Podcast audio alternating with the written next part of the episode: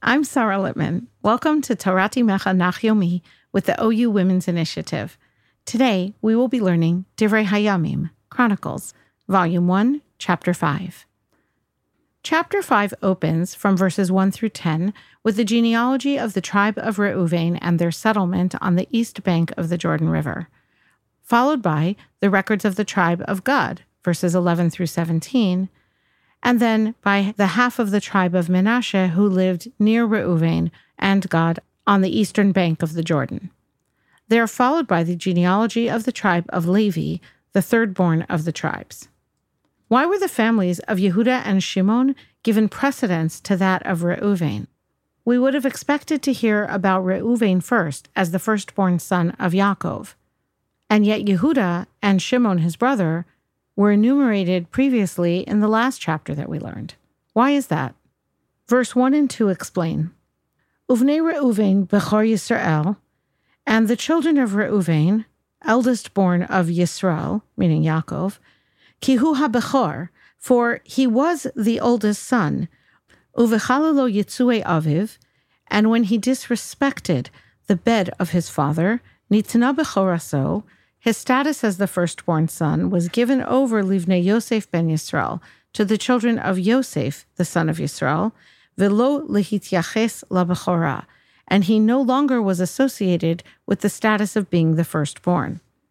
Ki Yehuda govar be'echov, it was Yehuda who had strength over his brothers, ulinagid mimenu, and became the king over them, v'habechora liyosef, and other aspects of being the firstborn son were transferred to Yosef.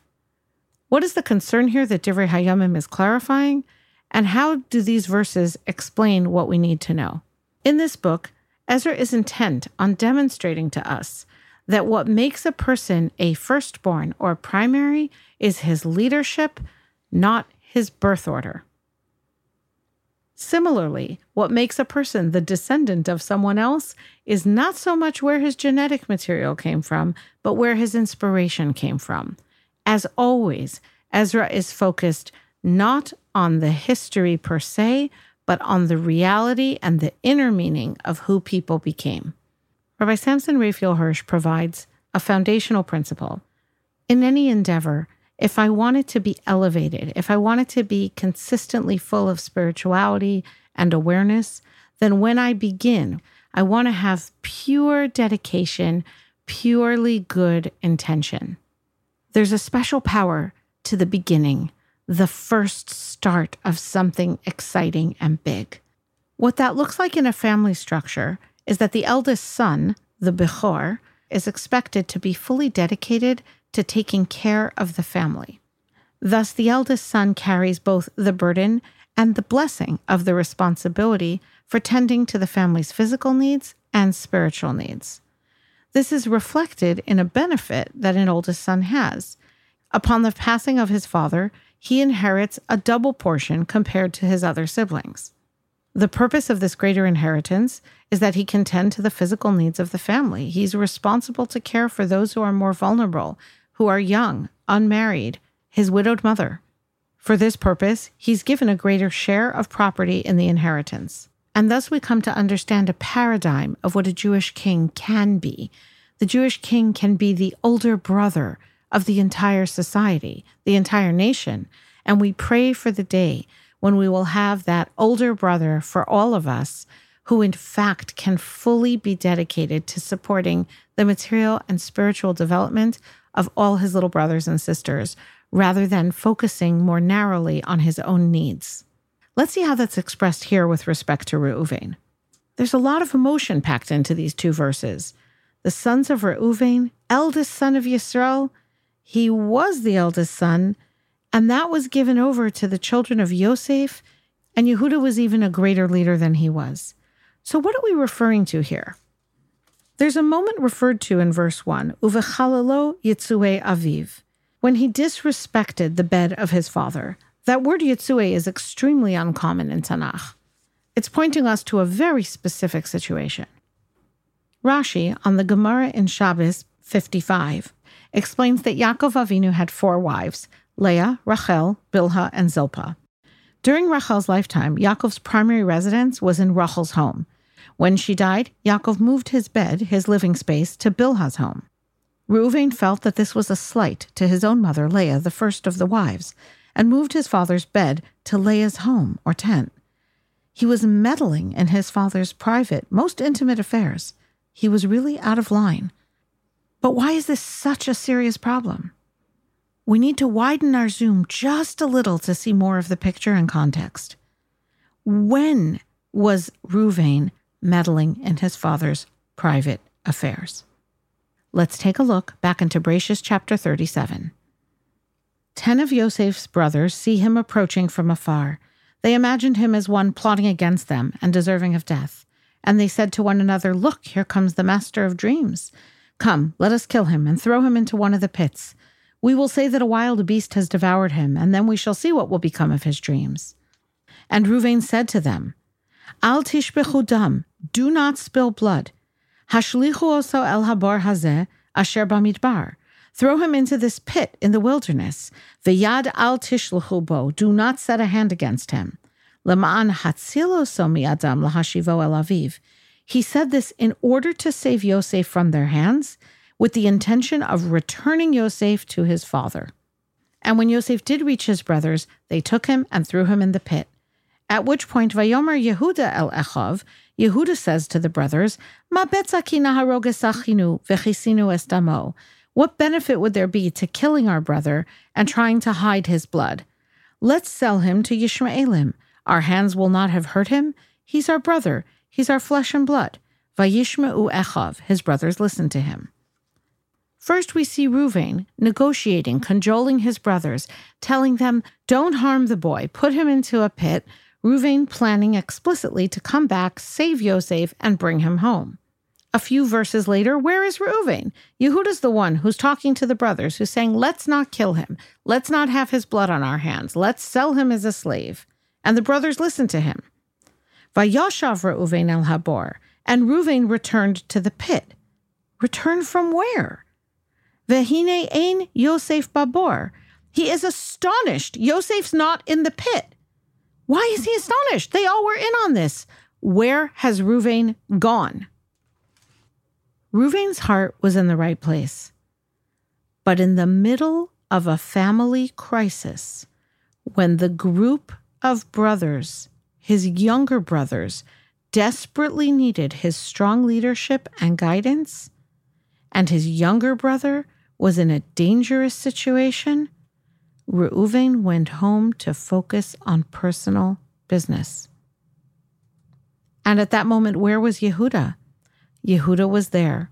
Yes, he wasn't the oldest brother, but he was the strongest of them internally. He was saying, Don't kill him, sell him. It's not what Ruvain would have done if he had done it. But Ruvain didn't do it, and Yehuda did, and he saved Yosef's life. Ki Yehuda gavar be'echav. Yehuda, of all the brothers, was strong. He showed his strength. Ulanagid mimenu kings would be born of him.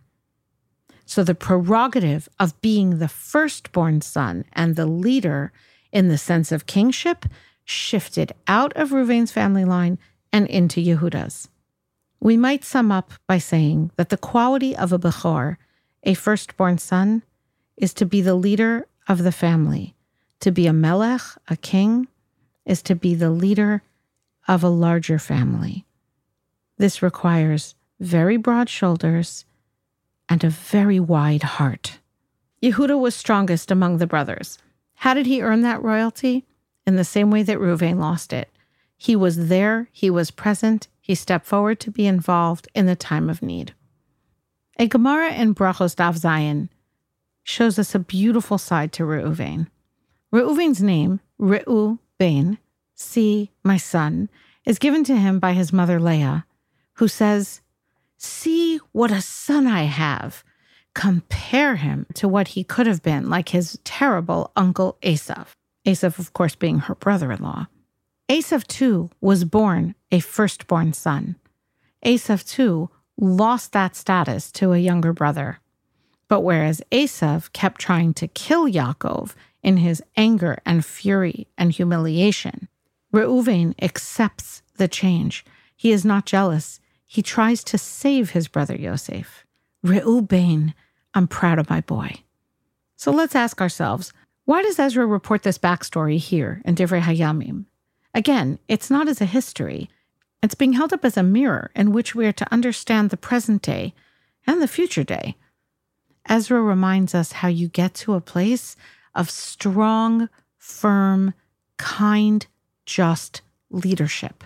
It starts with individuals willing to step forward, willing to take responsibility, willing to be there to share the pain and to provide guidance and leadership where and when it's needed without getting distracted by their own personal needs. It is in this that the tribe of Yehuda excels. The settlement history of the tribe of Gad begins in verses 11 and 12. Uvnei Gad lenegdam, Bnei Gad were near them, Yashru be'eretz habashan ad Solcha. They dwelt in the land of Bashan up until Solcha. The backstory to the tribes of Reuven and Gad living on the eastern banks of the Jordan River are to be found in the book of Bamidbar, Parshas Matos, chapter 32. The cattle belonging to the children of Reuven and the children of Gad were very many and mighty. And they saw this land on the eastern banks, the land of Gilad, and this place had a lot of space for flocks. So the children of Gad and the children of Reuven came and spoke to Moshe Rabbeinu and to Elazar the Kohen and to the heads of the other tribes. They say, Gidros son nivnet limiknenu po. We will build enclosures for our flocks and our property here, ve'arim letapenu, and cities for our children. Says Rashi, Chasim hayu al mamonam yoser mibnehem uvnosehem. They were more concerned for their property than they were for their sons and daughters. Shehiktimu miknehem letapam. They preceded their concern. What they were going to protect first was their property, and only afterward their babies. Amar lahem Moshe. Moshe says to them, Lo Cain, not like this. Asu ha'ikar ikar ve'hatafel tafel. You need to make the first thing the first thing, and the secondary thing the secondary thing. An ikar means a root or a primary thing. The tafel means what is secondary, what is mitapel, what is meant to take care of the ikar. Your flocks, your property, that's there to support your family. Yes, it requires care, but not at the expense of the family. The purpose, the ikar, is your family and your homes. Benu lachem tchila arim letapchem. First, you build yourselves cities to protect your babies. Ve'acharkach gidros letzonchem. After that, you build enclosures for the flocks. The children of Gad and the children of Reuven accept Moshe's rebuke. And in their response, they switch the order to say, We shall build cities for our babies and enclosures for our sheep. They take the correction and they're given permission to inherit the eastern side of the Jordan River. In one of the few other places where the word Yitzuai is used to refer to a bed, David Hamelech of the tribe of Yehuda, first leader king of the Jewish people, expresses in Tehillim 132, Im avo ve'ohel vesi, im e'ele al eres Yitzuai, im etin shnas la'enai, la'afapai tnuma ad emtza makom la'Hashem. David Hamelech says, I cannot rest, I cannot sleep in my own bed and bed linens, while Hashem is, so to speak, unsettled. The divine presence is in a temporary dwelling, the Mishkan. How can I sleep at night in a solid stone home? Do you hear the contrast? How can I think of my own needs when there's someone else out there that I should be caring for. That is the difference in Yehuda over Reuven. That is the definition of a Jewish king. Reuven is one of the greatest people who ever walked this planet. This imperfection of his that wasn't resolved in his lifetime remains as a legacy that his children grapple with. Verses 18 through 22 tell us about a concerning episode in history. And of course, we know that Ezra doesn't include anything just for history's sake. The sons of Reuven and Gad and the half tribe of Manasseh were warriors, men bearing shield and sword, proficient with bow, trained for war, 44,760 men fit for combat, and they made war upon the Hagrites, Yetur, Naphish, and Nodav. They were helped against them, and the Hagrites and all that were with them were given into their hands, for they cried out to God in the war, and he answered them, because they trusted in him. So they captured their possessions 50,000 of the camels, 250,000 sheep, 2,000 donkeys, and 100,000 people. And many were slain, because the war was from God. Oh, doesn't your heart sink? Again, the value on the animals and the property coming before the people themselves. It hurts the heart. Rav Moshe Eisemann, in his commentary in the ArtScroll Divrei Hayamim, suggests that the impact on the families left behind in Reuven and Gad was not negligible. They were there for up to 14 years with no father figures in a land still populated by the native pagan cultures. According to the Midrash in Bereshis Rabbah 98, by the time that the warriors of Reuven and Gad returned to their homes, they couldn't really recognize their own children. They had not only grown up, they had adopted fashions of dress from the surrounding culture. The haste with which Reuven and Gad let go of the dream of establishing their homes in Eretz Yisrael was matched years later by their early exile in the days of Tiglath-Pileser, king of Assyria. Say our sages in Bamidbar Rabbah, the heart of a wise man is his strong hand. The heart of a foolish man is his weak hand.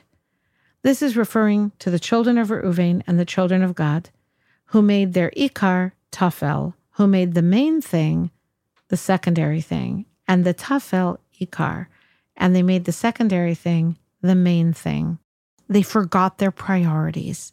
They forgot what values are primary. Shechibavu es mamonam, they cherished their money, yoser min hanafashos, more than their families' lives. And because of that, they chose to live outside the promised land, and therefore they were exiled first of all the tribes. As verse 26 of our chapter says, Vayaglim liReuveni v'legadi ulachatzi shevet and he exiled Reuven, Gad, and half the tribe of Menashe. Perhaps we may draw some distant comfort from verses 10 and 11 in references to the land of Gilad belonging to Reuven and the land of Bashan belonging to Gad. There is a special tragic poignancy, notes Rav Moshe Eisemann, in the unique phrasing, Elokei Israel, the Lord of Israel, inspired the Assyrians to exile the tribes. Even as this first phase of building a godly society in Israel began to crumble and fall, God's love for his people, his commitment to stick with us for the long haul, shines through. Verse 27 B'nai Levi, Gershon, Kahas, Umerari.